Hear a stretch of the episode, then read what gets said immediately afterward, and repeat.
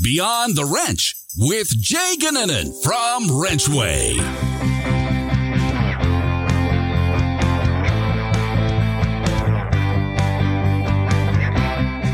Welcome back to Beyond the Wrench. My name is Jay Goninen and I am your host. Before we get started, I want to give a shout out to everyone that tunes in every week to listen to our podcast. We've seen significant growth over the past few years, and this podcast wouldn't be what it is today without all of our listeners. If you're an active listener or love Beyond the Wrench, we would appreciate if you would rate and follow this podcast. This helps us grow our podcast in front of other listeners like you, which feeds into the long term success of our show. Today, I'm excited to have with me Rob Frohwein and Kathryn Petralia, who are the co-founders of Keep Financial. Keep Financial is a great partner of Wrenchway and a fantastic company that is passionate about helping businesses create long-term relationships between employers and their employees. Rob and Kathryn, how are you guys doing today? I'm great. Kathryn, how Doing are you? great. Doing great. well, that's that's good. We were talking before the show, and they had me laughing pretty out of control. So this will be an interesting episode. I think you guys are a I lot know of we have a lot of stress and pressure on us, Jay. Thanks a lot for that. Definitely keep it keep it keep up. it light. Yes, yes. No All worries. right. So, Kathryn, let's start with you. Tell us a little bit about yourself. Well, I Rob and I have worked together for a long time, and we started another company together before this one. I've been in technology and fintech since the '90s, so I, I love figuring out how to use technology to solve problems. Well, that, that's a pretty easy summarization. What, tell me, where did you grow up at? I grew up in Tampa, Florida. My family's mm. all from South Georgia, but I just randomly grew up in, in Tampa. That's not a bad spot to grow up. Yeah, if you like water skiing with alligators, which I did a lot of as a kid. That's a normal thing. That's a, you, you get all the, Yeah. the Florida man posts based on just uh, jet skiing with with alligators. You just just don't fall off your skis near the edge of the lake. You want to be in the middle because alligators are kind of lazy. As somebody from Wisconsin, that's good advice for me as I'm visiting to not get eaten by an alligator. That's that's pretty good. Rob, how about you? I'm not from Tampa, but I grew up in southern New Jersey, a town called Vineland, New Jersey, or I'm sort of a Philadelphia side of New Jersey. My background is I've, I've done, I've, I've been a lawyer, I've run small businesses. And as Kathryn said, about 15 years ago, or a little less than that, but, but pretty close, we started a company together called Kabbage, which serves small businesses. And, you know, we've been working together ever since and, and recently started Keep Financial. It's it's a really cool company, and and what you guys have started and what you've done has been uh, honestly very inspirational. I talked to you about how your company had helped my company out in the early days, and it really came out full circle in in how I don't know, like how connected inter, interconnected everybody is. But it was really cool to see. And I, I guess my one question based on the first business is how did you guys meet in the first place to, to start something like that? Kathryn, you, me? I'll- Rob and I worked together in 2005. Our companies are working together on some intellectual property discovery, and Rob and I are actually on some patents from that period from 2005 2006 when rob had the idea for Kabbage our last company he called me up because he knew that i understood sort of fintech and regulatory you know complications and so I, I i was like that's a great idea let's do it Actually, if you want to know the actual story, Kathryn was working for another company. We worked together, she said, in 05. And then she went and she took a job with another company. And I went out to lunch with Kathryn because I was trying to generate business for my business at that point. And she, I was asking her about what they did at her then current company, which was in the financial technology space. And she was, you know, telling me all these things during lunch. And I'm, you know, listening and nodding, you know, as I'm listening to it.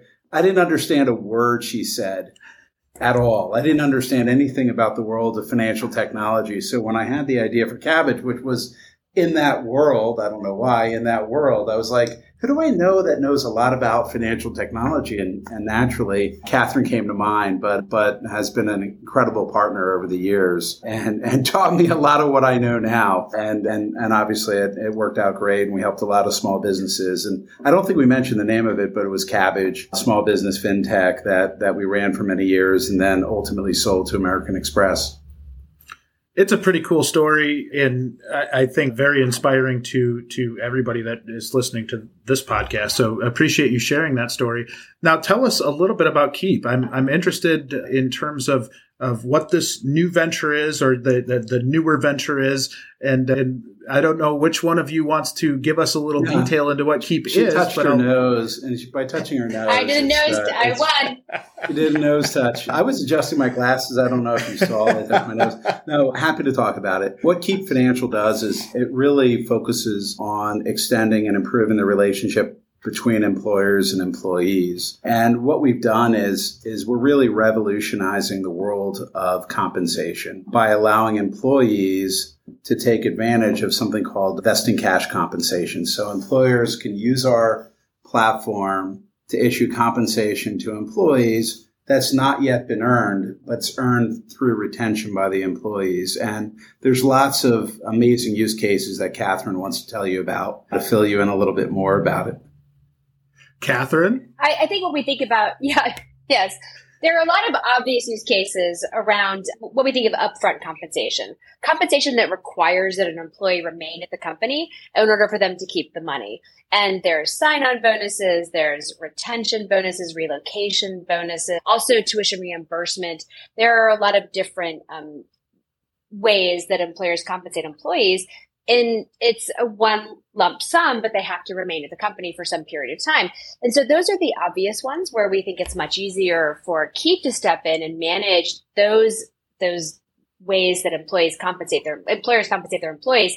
But also there are a million other ways that employees get paid. And and Rob has been saying of late something that I think is really special and important, which is we have employees all around the world working for lots of different companies and we we kind of pay them all the same way we think about employees as employees, not about, you know, John and Jill and Fred and Estelle. And, you know, they all have different situations. Some of them are single and they love to travel and they don't have kids. Some of them have one parent working and four kids and they're trying to buy a home.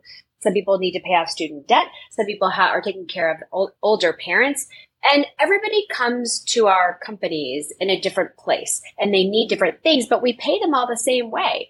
And so I think it's a really interesting opportunity to think about compensation overall and how we can give them what they need when they need it. And also at the same time, keep them excited about working for our companies and, and make them financially successful. So uh, let's take it. I'm going to keep talking for a second, but let's take our annual salary increases that we give to people you it may wind up just being a few hundred dollars a month. That's an annual salary increase. And people don't tend to save that money. They tend to go to starbucks more or go out to dinner one night a week or you know whatever the things are that people do you know you get a slightly nicer car we kind of live to our salary and our salary kind of controls how we live and if we create opportunities for employees to get access to larger sums of capital that they can use to, to accomplish important things in their lives for financial independence, I think we can make them better employees at the same time that we make them more financially successful. And I, I love that. I think that's what stuck out to us so much when we first started talking with Keep was trying to figure out ways that – these shops that are are so desperately trying to find technicians ways that you can make technicians lives easier and i think as you explain this this there's a lot of opportunity out there for those dealerships and independent shops and fleet repair shops that are out there listening to think about this differently and and maybe not so inside the box. Something a little bit different. We deal with a lot of things that are really really expensive right? Our tools as technicians when you're in a shop are expensive and it's really hard for a young technician who oftentimes is paid the least amount in the shop right off the bat has the biggest investment needed to be able to do their job. And we wonder why we have troubles getting new people into this industry. I, I think what you have identified the two of you have identified are ways to get around barriers like that, right? To, to be able to help maybe that young person out as they're getting their feet underneath them to, to be able to get in the industry, as well as, you know, I, I like the way you said that, Kathryn, with varied, I guess, people in different stages of their lives. It demands more capital at times, right? It de- demands more money. And, and so what you guys are doing is essentially eh, getting them access to be able to, to live a kind of a regular life, right?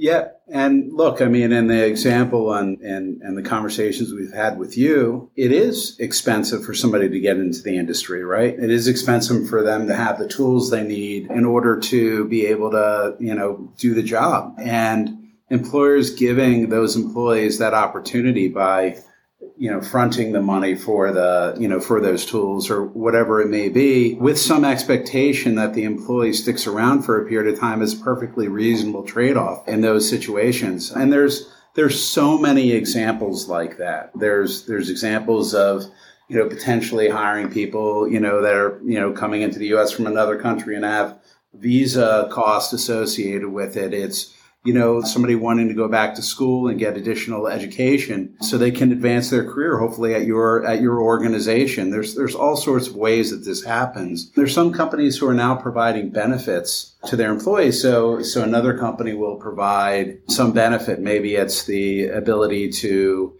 you know, get an e-bike or get a bike so that you can ride to work or get, you know, you know, something changed at your house and allowing employees to take advantage of that in exchange for you know some agreement for them to stick around with the company is is something that you know we think is going to be a trend. And a, a, lot of times you know we see employees go from one employer to the next because they're trying to get an increase in pay. And oftentimes your increase in pay occurs when you switch from one job to it which is too bad right? Because then employers lose somebody that's that's you know been with them and has all that institutional knowledge. If you, you know, can encourage them to stick around, that's that's great for them and it's great for your company. How do you go about having that conversation with an employee? And I, I, I want to maybe talk through the process a little bit. And uh, money can do funny things to people, right? And in the way they talk or the way they communicate, the way they think.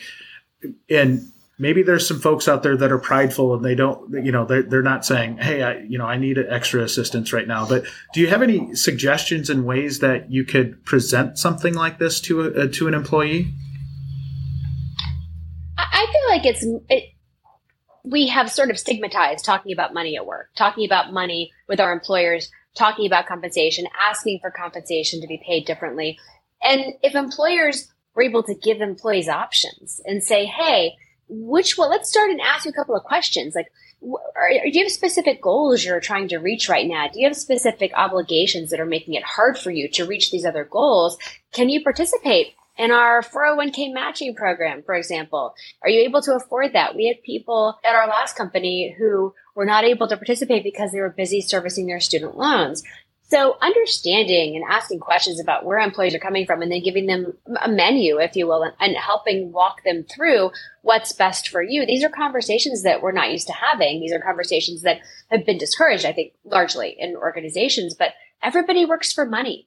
So let's make sure that the money is working for them. And you know, we've taken it with folks that we're hiring in the new company by just saying, "Hey, what are your goals over the next few years?" and trying to incorporate that into the offer. And, and Kathryn talked a little bit about it, and she said, "You look, we've and and she just did a presentation at an event not long ago. But you know, the idea is, did anybody ever ask this question, like, why do we get paid twice a month, and why is everything sort of lined up the way it is? Like, who made that decision?" You know, and is that the right thing for me? And you, you would think in this world where we can land, you know, stages of a rocket, you know, on a platform in the middle of the ocean, that we can figure out how to create more flexible compensation arrangements without a doubt. But it, in general, has not been to the benefit of, frankly, employers. So we're trying to make sure that there's a, a strong incentive for employers to want to do it. But, you know, for banks and payroll companies in general, this is, you know, this is not a topic they want to think about because in general, they make a lot of money out of the way the system works today. And frankly, employers and employees are the ones who end up not benefiting from that situation. Technicians, are you looking for a new job? Even if you're just casually looking, you need to check out reverse job posts. Reverse Job Posts flips the traditional job board around. You can now fill out a short questionnaire and let shops reach out to you with job opportunities. No resume needed. The best part is all of your contact info remains anonymous until you're ready to share it. It's a great way to explore new job opportunities and it's completely free to use. To create a reverse job post, simply download the free Wrenchway mobile app or visit wrenchway.com and click on the reverse job post link. We've also included links in the show notes. It's interesting to me, and we'll we'll talk about how this relates to recruitment of new talent and maybe even retention of new talent once we get through kind of this section. But uh, one thing I do want to maybe understand a little bit more is the process in which a company uses you, right? And and when they come on board with Keep, what is it that they do? It, it, you talked about the variety of different ways that maybe you could set up a program, but in is there a way that you could walk me through this maybe visually to be able to understand the process if you're on the customer side of this? Sure sure. So the the employer themselves has you know decided to work with Keep and they've decided they want to offer flexible compensation options to their employees. And so when they have a conversation specifically with their employee and they offer someone let's presume that it's i'm going to use for the sake of this conversation a new employee. A new employee that has an expenditure that comes along with finishing school and now they have to buy equipment in order to get their first job. Let's say it's $5,000. And the employer knows that they're going to deliver that $5,000 upfront to this candidate in order to get them to sign their offer letter, to get them to come work with them. So the way it technically works is, is the employee doesn't really notice anything different. They're like, okay, I'm going to get $5,000.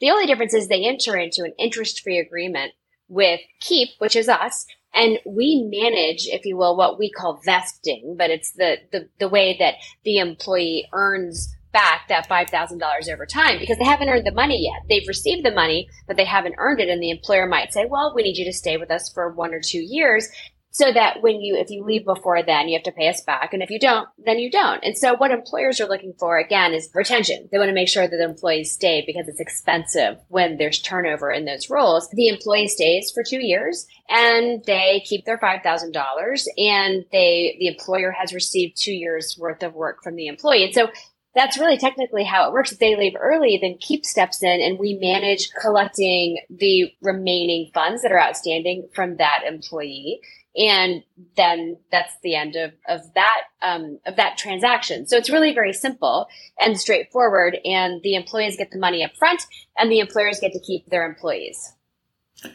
And without the hassle, from an employer standpoint, of the the hassle of trying to manage yet another thing, right? I think that can be so overwhelming at times when you're trying to keep everything in line Yet there's, you know, all of these different programs and agreements that you've got from, from managing a business that, that can quickly become overwhelming. So the fact that you guys kind of take that out of their hands has to, uh, you know, from my standpoint would make make it a lot more comforting to know that you're entering into agreement. You know what the agreement is, and it's pretty freely stated, so you can get access to it and see the agreement. I, I, I think just that part, keeping it clean, is such a benefit to an, an employer in general. Well, you know, this it, is an it, area where. Inter- Go ahead, KP. I was going to say super fast. This is an area where small business owners often think that they are disadvantaged compared to the largest businesses in the world. But it's really interesting. The biggest companies in the world with hundreds of thousands of employees also don't have systems to manage this. So it, this is this is something in the industry and compensation that is really really hard to manage. Is how do you give your employees access to, to money up front that you can get back if they leave? How do you make it contingent upon staying with the company? Sorry, Rob. No, no, that's that's that's exactly right. The you know, so what our platform does is it manages all the different vesting. So we have employers that have different arrangements with different employees, and things you know get much more complicated once you start doing this with you know, multiple employees for sure. The other thing, even doing it with a couple of employees usually involves a tremendous amount of documentation. So what we really wanted this to be is a situation where they could literally land on our site, an employer that is, and they could issue one of these types of compensation to an employer literally in minutes. And then we handle all the regulatory compliance documentation in every state where you might have employees. And then we handle, as Kathryn said, the collection and servicing of those debts is something should you know, be on, you know, should, if somebody should leave before they fully vested to the amount. And, uh, and, you know, that's, that whole process, as Kathryn said, we have some, we have, we have one employer that literally provided signing bonuses to thousands of employees, very large employer, and they don't have a system for collecting, even though many hundreds of those people have, have now left the employment and they're and they've got many millions of dollars that are outstanding, but no easy way to collect it. So it can happen at the very large stage, as Kathryn said. It can happen and, and be a real headache if you're a much smaller company. And so we've we've always, even with Kabbage, it was very important for us to be able to serve the very smallest businesses that are out there with the understanding that if you can serve the very small business, you can also serve much larger businesses. And so that was something that we always took a lot of pride in. I want to go to the candidate side of this a little bit. In when they're entering into an agreement with a business, do you have any advice on maybe what they should look for? And Kathryn, I'll start with you on this one. When they're looking at this, and a lot of times it can be hard to kind of comprehend everything that's in an agreement. Is there any advice you'd have for that candidate in terms of what they're reviewing and what to watch out for? Yeah, I think most employees understand the, the the fundamentals about compensation. You know, what what is my take home pay going to be on a you know weekly, biweekly, bi-monthly basis, whatever the the cadences of payment. I think most people understand that. Understanding what goes into variable comp whether it's commissions or whether it's end of year bonuses or any of the other kinds of compensation that's paid out it's really important to be super clear on what what do i need to do and what needs to happen for this other you know compensation that, that i may not be able to control to to accrue to me. That's really important. There's an area also around equity that i think is often really confusing for potential employees understanding if you're receiving options or restricted stock units or other ways that you may get part of a, of, of a company's you know equity i think that's really confusing for a lot of people. And so ask as many questions as you need to to get really comfortable with it. What has to happen for this to be worth x? What is this what do you expect this will be equivalent to in a year or two years or three years? What if i meet all my goals? What if i invest am i going to get more these are all questions that are important to ask when you're joining a company so that you can effectively plan for your finances. I mean, companies, finance teams plan for their finances, and it's important for you to handle your personal finances in the same way. Rob, anything to add? No, I think Kathryn. I think Kathryn absolutely nailed that. You know, look, we all our documentation is extremely clear because this is a regulated product meaning that we're entering into an agreement. We, we're either providing it as a, effectively, we sit in the middle here as effectively a lender with this 0%, so this interest free agreement that Kathryn is. So we lay out all the terms very clearly, but the reality is it's, it's very simple typically, which is there's going to be, you're going to receive some amount of money and it's going to vest over some and assuming you meet that schedule you actually don't have to pay it back so it, it becomes effectively forgivable during that period of time. And so we try to make this really simple for both the employer, but obviously with the employee. And I think the most important thing, which, which you've all touched on a little bit here, is really, and one of our objectives is, is to make sure that employees, you know, become more financially savvy as they, you know, grow in their careers. And so, you know, one of our objectives over the next year is to either partner and or launch a lot of information that helps people think a little bit more about budgeting, think a little bit more about investing in things that, that, you know, can yield a return for them. It's a pretty complicated economic picture out there right now. Certainly not getting any simpler. And so I think it's incumbent upon everybody to try to educate people around their finances. It's such an underrated thing to teach people how to budget, right? Like I think being able to help an employee get their finances in order so that it's not, you know, their their brain isn't somewhere else when they're at work, right? And I think that's one of obviously one of the biggest stressors of an employee is are some financial issues, right? If they get in a bad spot financially, not your head's not focused on on work, right? And the more you can help them out, and I think this is maybe a, a, a shift from prior decades where I think a lot of employers didn't want any piece of that, right? They they didn't want to be the ones giving budgetary advice, but I think it for the health and the mental health of an individual that works for you, helping them get their finances in order is such a such an underrated thing to me. It, Rob, I don't know. Do you see that changing within not only our industry but the the the the working force in America as we speak.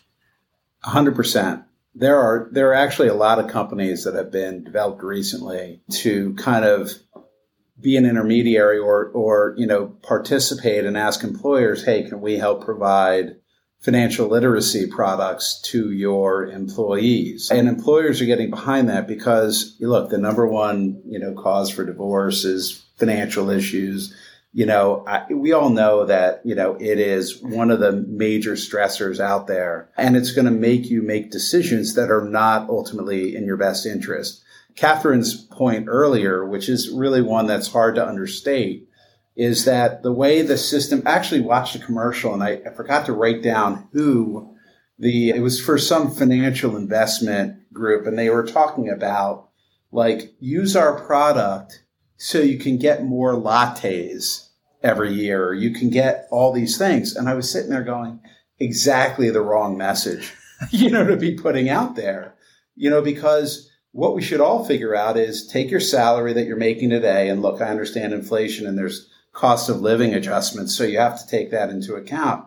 Figure out how you budget and then figure out a way that as you incrementally grow your compensation, if you're not using Keep to accelerate that portion and and be able to invest it in and sort of a lump sum format, at the very least figure out how you're going to be able to save a portion of that and invest it because literally a you know a six thousand dollar raise a year equals five hundred dollars you know twice a month you know and then after taxes it's more like three hundred and fifty dollars and I mean, we all know, unfortunately, how quickly that money goes. You don't have to add too many more things into your daily repertoire before that money is gone.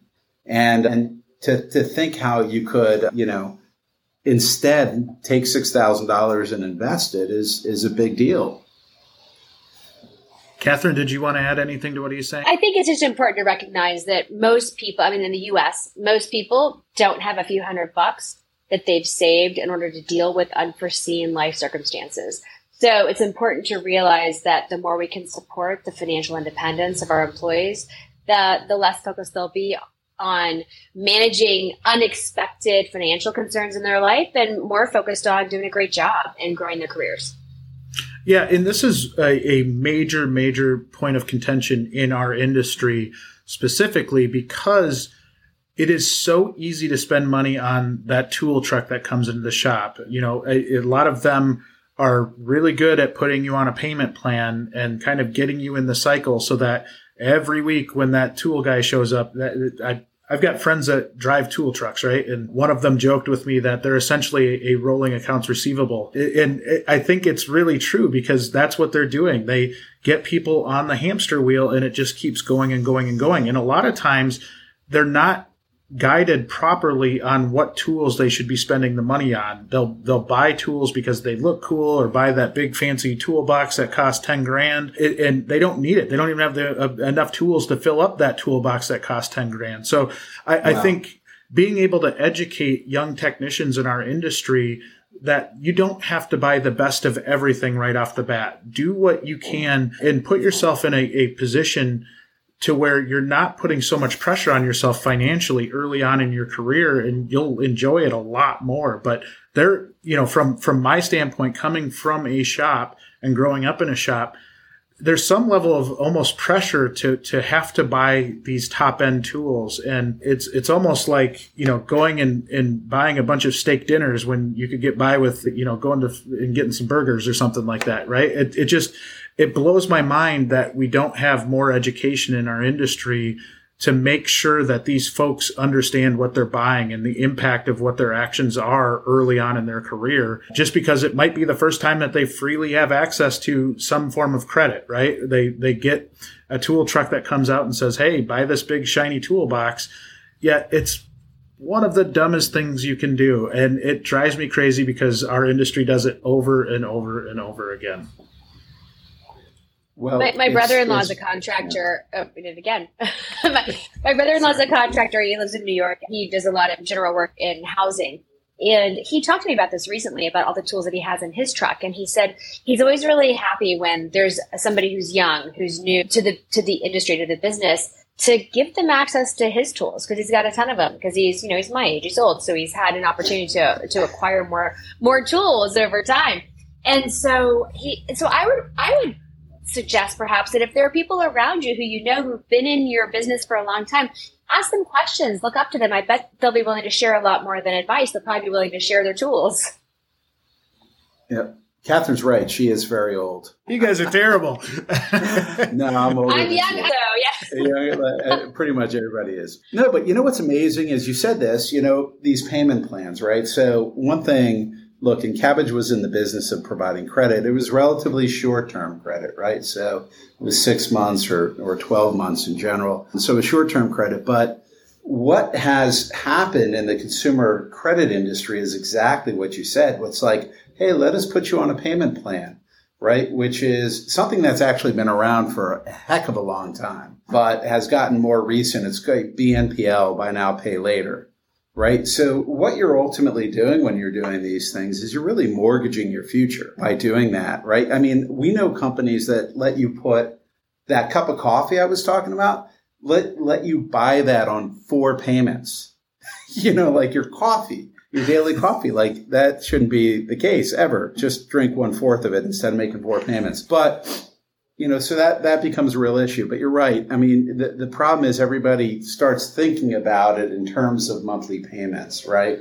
Hey, based on what I'm making right now, can I afford to buy more, buy more, buy more? And we don't want to turn this, you know, conversation into a lecture on fiscal responsibility, obviously, but look, there can be a much closer alignment between employers and employees and you can help employees, you know, make wiser decisions. And Keep Financial is definitely a company that's very, very focused on aligning those those concepts, right? I mean, that the stuff we do doesn't have any cost to the employees whatsoever. What you're basically doing is, you know, committing to a company and there's value to the employer in having you commit to the company. And so that's the exchange of value we're talking about, not in money, but really in loyalty. It's it's really it's really a loyalty play, and I and I do think, especially in in what's happened since the you know pandemics hit, is I, I don't think any of us really know what loyalty is already something that's challenged and was challenged before the pandemic. But who knows what it's going to look like five or ten years from now? It's going to be. My guess is it's going to be a lot worse. I agree and I, I think last I checked, I think we're under four years in terms of the average stay of an, an employee's tenure at a at a business. I think the average millennial is under it's like three years or something at this point. So you know, I think being able to be realistic and understanding that there is this world where where people move and it's maybe a little bit more fluid than what it was in the past it's important to keep that in mind. But that doesn't mean we can't focus on retention and, and make sure that the people that we bring into our businesses are really, really happy. And I, I want to use everything that we just talked about, right? And and we talked about financial education, the ability to to get that employee some flexibility right off the bat, where maybe they wouldn't have that otherwise. But this can be a great recruiting tool as well in being able to do something differently than what everybody else is doing. And that's one thing that drives me crazy. And it's basically that everything looks the same. Every offering looks the same. If you go out to job posting on Indeed right now and look up automotive or diesel technician, almost all the ads look exactly the same. So being able to keep that in mind that this is a really cool benefit that you could put together to help your recruiting process and not only your recruiting process, but your retention process as well. So I want to talk a little bit more about opportunities for recruiting and how you make your place of business an attractive place for people to want to come. So Kathryn, I want to start with you on this one in understanding you know, you, you, say you put together this work, you do all of this work in trying to sweeten the pot for potential employees. How, how do you get that word out there? How do you how do you use this to your advantage as an employer? I think there are two things that are part of it. Remembering that everybody works for money. I, I mentioned that earlier, so that it is important to make sure you have a solid competitive offer. And then, and then understanding why are people leaving their jobs so much earlier right now? I think the reason people, the people's tenure at companies is shorter is because the way to earn more is to leave. We're not creating compensation systems that encourage people to stay, that reward loyalty. So I think if you're marketing, if you're going to employ a, a new way of, of providing compensation to your employees, then talk about it and say, listen, we want people to stay with us and we want people to make more money you know, a lot more money five years from now than they're making now. You don't have to leave and go somewhere else. I don't, I, I don't think employees necessarily want to leave. I don't think they, that their life goal is, I want to work for 17 companies before I retire. I think their goal is, I want to make enough money that I can retire. And if your company can help them retire by working there for 20 years and paying them for it, then talk about it. And, and I think employees will listen and potential that, employees will listen. That's a, that's a great point. If you're enjoying Beyond the Wrench, remember to follow and rate our podcast to help support the show. Right now, we'd like to give a shout out to this week's sponsor, Wind River Financial. Are you paying a bunch of added fees for credit card processing? How about waiting for hours or days for a callback from tech support at your payment processor? Wind River Financial is not okay with it either. In fact, a desire to get rid of the empty promises of the payments industry is one of the reasons this merchant services company was formed back in 1999. Now, over two decades later, family owned, Wind River continues to thrive by bringing integrity, transparent pricing, and a higher standard of service to its customers. They've been serving the automotive industry for over 20 years and would love the opportunity to serve you too.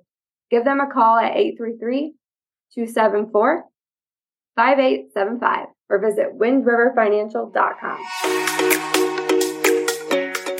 You hit on a couple things there. I do love the fact that you state everybody works for money. I think sometimes we shy away from that, and it, it's not one thing you want to shy away from because it's the point of going to work in the first place, right? But I, I think the other side of that is truly giving them a different avenue or different path where they don't have to take another job to get a raise, right? Or they don't have to, to, to look elsewhere because you're taking care of them so well that they wouldn't want to look elsewhere. And, and uh, Rob, I'll let you kind of add on to this here, but to me, that sounds like a really great way to communicate. It sounds like a great way to actually provide some type of vision to where that person could go. And from an employee standpoint, it can't help but, but help them want to stay where they're at. Yeah, for a hundred percent. Look, I, you know, I think I, I, have this line like everybody wants to be wanted, right? You want you want your employer to want you to want you to stay there, and I think you know we're I think so many people on are on the recruiting hamster wheel right now. They're just used to bringing people in, and you know, and we're going to lose a certain number of people each year, and you know, and and we're just going to go ahead and recruit more people, and very few people understand what the cost of that hamster wheel is. It's incredibly expensive it's probably you know it's at the very the cost of an employee for six months or a year you know because you have to you know bring them in and look some of the some of the jobs people do are are similar from job to job right? So you can think of it in that way but there's a certain experience level a certain rhythm and cadence people get with their employers and how they interact that it takes a while before an employee becomes really effective and it takes a while before your investment in an employee really pays off. But employers really don't spend the time thinking about that. And so, you know, they end up, you know, creating this hamster wheel where they bring people in and they kind of spit them out very, very quickly. And if you can bring them in with an offer that's very compelling from the beginning, make sure they understand that the reason we're bringing you in and we're willing to pay you in this kind of construct and this kind of amount is because we want this to be the place where you are for a very, very long time. That is an incredibly powerful message to an employee. And so I really, you know, I, am really just echoing what, what Kathryn said, but you'll be amazed at the increase in productivity in your business. Like this to me is building a dynasty within your company. We talk about that. And the reason it's so hard, right, in sports and why dynasties have kind of died off for the most part is because everybody blames free agency, right? They, they, you know, that people, right? And what does that mean? People can move from place to place to place. Same thing happens in every other kind of employment scenario, which is if you build the right team and you get people together and they stay together for a long time, then you're going to build these, you know, it compounds on itself because you're not only that employee's happy because they're being compensated, but they're seeing familiar faces every day. They're building true friendships with people. And that was really important to us at Kabbage as well. We wanted people not only to feel like they had a great job, but we wanted them to feel like they were part of a team and they were part of people who genuinely cared about them. And that had probably the biggest, that probably, you know, really generated the most impact, positive impact over the years at Kabbage. And that's really what we're trying to do here. And, and agency think, and loyalty are not mutually exclusive. There's a huge overlap there. So you can, if you work at a place that you really love, where you feel like you have impact and you're getting paid what you think is fair, that there's a lot of agency there. You're you're you're in control of your destiny, even though you're staying with the same team. It's your decision, and and you have a lot more impact and a lot more control of the outcome than when you move around every year or two. And isn't that? I mean, at the end of the day, I think everybody desires that control, right? And in a lot of cases, it doesn't feel like there's any control other than leaving to go to the next raise, right? And, and that's the one thing as an employee you can control.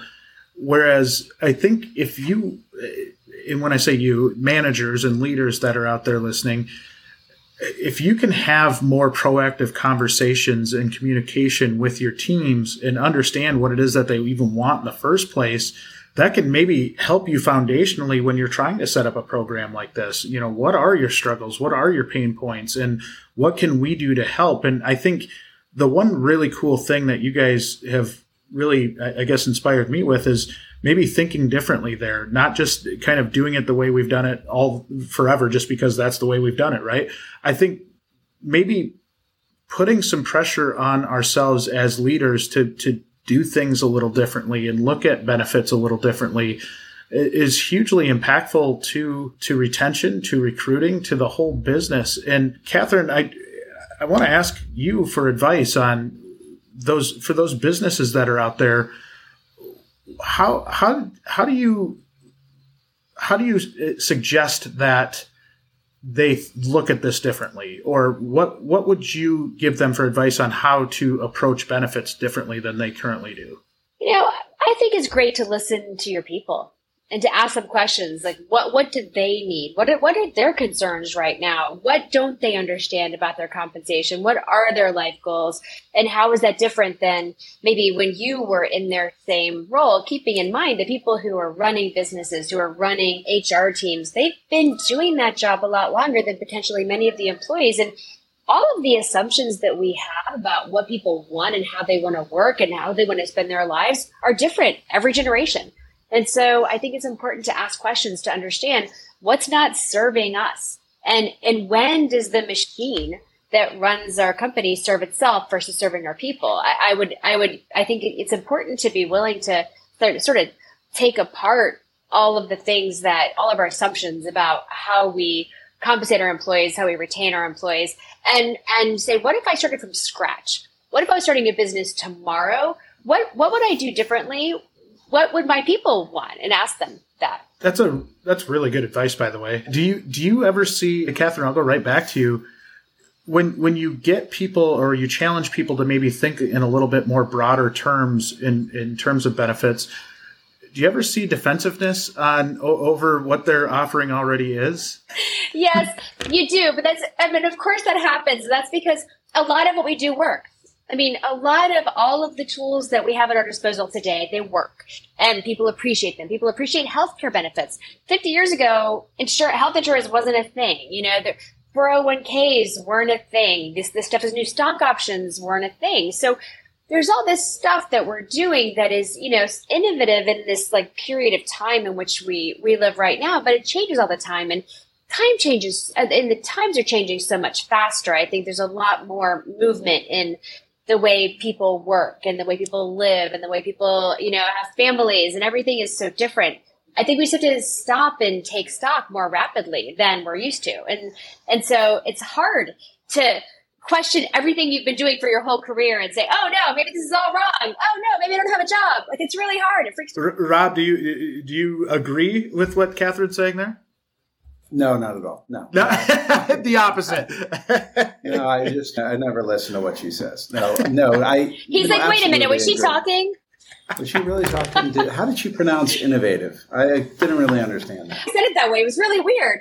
It's very, just very, very out. English of you. I know. I pick know. I didn't mean things it. Like that. Yeah, and look, I you know, in general, it's it's not like we're sitting here pounding our table saying you know employee revolution or anything along those lines. It's actually quite the opposite. It, it's very much a belief that employers can run a much more productive and efficient business if they align themselves more so with employees. And, you know, and look, there are certain roles where you need a certain number of people because you have a certain number of shifts, you have a certain amount of work that's coming in, and we totally get that. There's other things where it's it's a question of how productive people are during a period of time. And and frankly, I think a lot of those roles are also about productivity what we're saying is effectively with the with better alignment on the compensation side and benefit side, you can really actually create that efficiency. Right now, the machine is highly inefficient and it's a lot less efficient than it was five years ago. So the it's really heading in the wrong direction. When we really at this point in our you know in our technological evolution, we really have everything at our disposal to make it work better. So it's so it's just simply time to do that.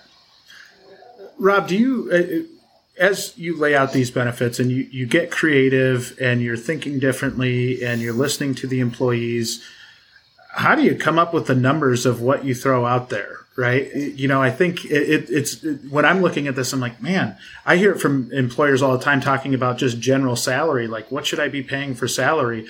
This seems like a, a, a maybe a another creative way, but also maybe a, a little more difficult way because you're trying to think of what is that magical number that's going to have an impact, but not also be so much that I'm, it's going to make me struggle to be profitable. It, really isn't about increasing the amount, necessarily about increasing the amount of money. Look, you understand, or you can readily understand approximately how much, you know, within a range that you should be compensating somebody for the work that they're doing. The question is, how's that allocated? And employers are the ones who are making that dartboard kind of decision about how they should allocate things among a variety of benefits, cash, non-cash, etc., among a variety of benefits. We don't need to do that.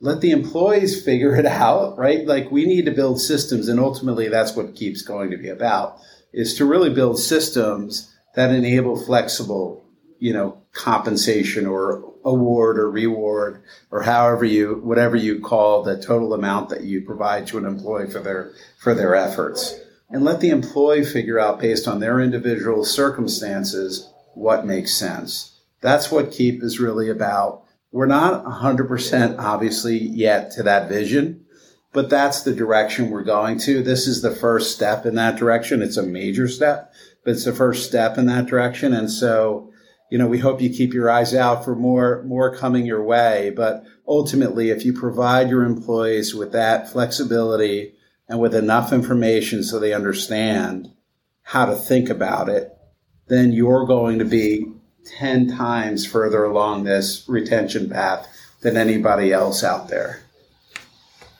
Kathryn, anything that you'd like to add there? Nope.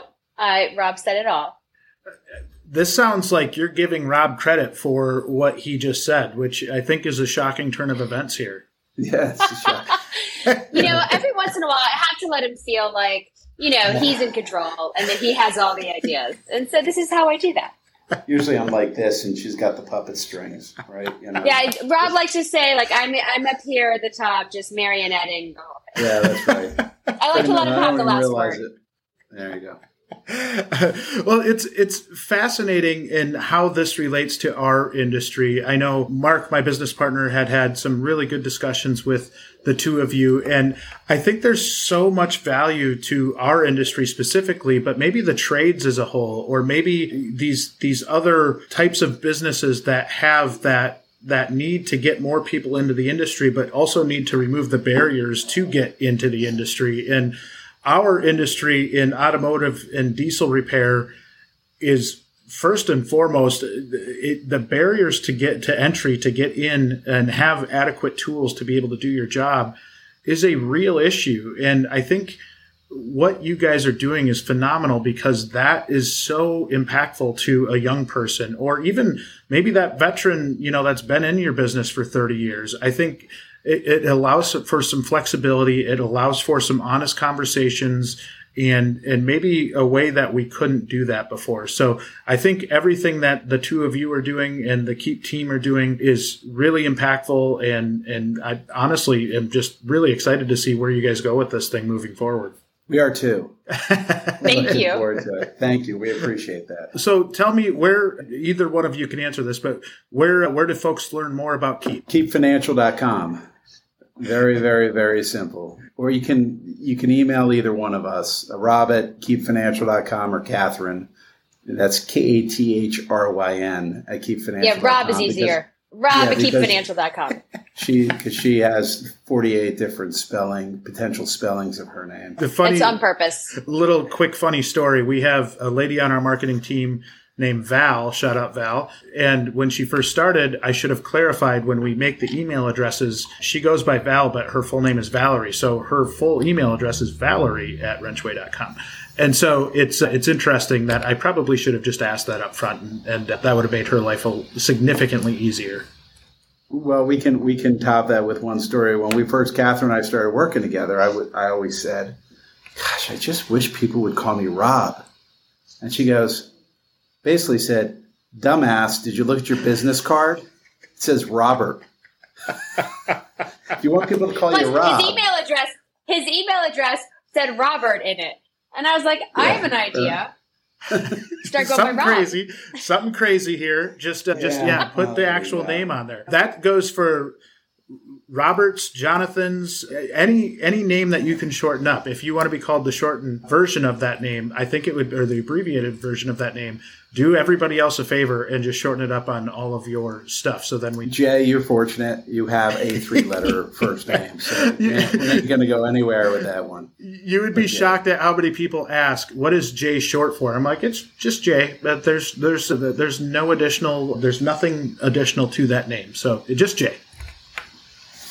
Well, thank you so much. Really appreciate you you having us on today. You guys are a blast. Thank you so much for coming on the show, and uh, best of luck moving forward with Keep Financial. We we look forward to to seeing where you guys go with this thing. I think it's going to be big. Thank you so much. Thanks, Jay. That wraps up this week's episode of Beyond the Wrench. Be sure to tune in next week for another brand new episode. As a reminder, don't forget to rate and follow Beyond the Wrench on Apple, Google, Spotify, or wherever you listen to your podcasts. This helps us get beyond the wrench in front of other fantastic shop owners, managers, technicians, and dealers just like you, so we can continue to help improve, promote, and grow this amazing industry. Thanks everyone for listening, and we'll be back next week.